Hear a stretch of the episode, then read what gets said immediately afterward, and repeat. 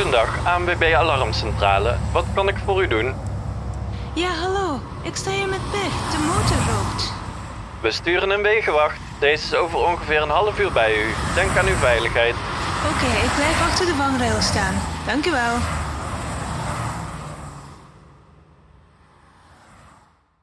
Jarenlang waren ze een baken voor automobilisten met pech, aanrijding of erger, de gele praatpaal.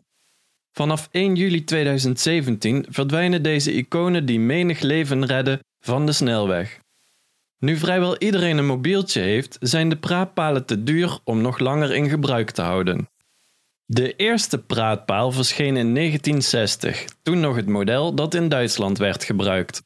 Begin jaren 70 ontwikkelde Philips echter samen met de ANWB en Rijkswaterstaat een gloednieuw model dat van 1973 tot 1994 de snelwegen sierde. Het ontwerp was volledig gericht op de gebruiker.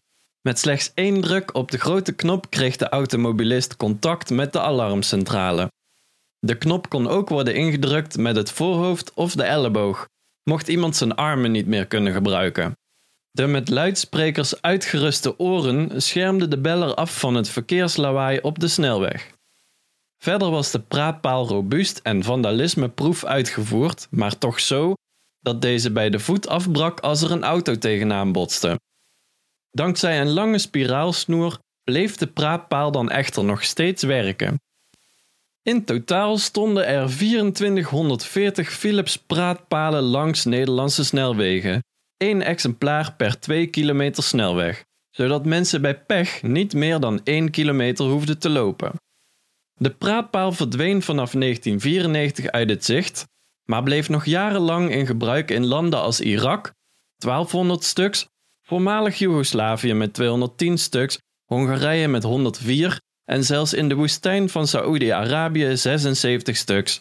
Daar maakte de praatpaal deel uit van een groot telefonienetwerk dat Philips in 1977 aanlegde.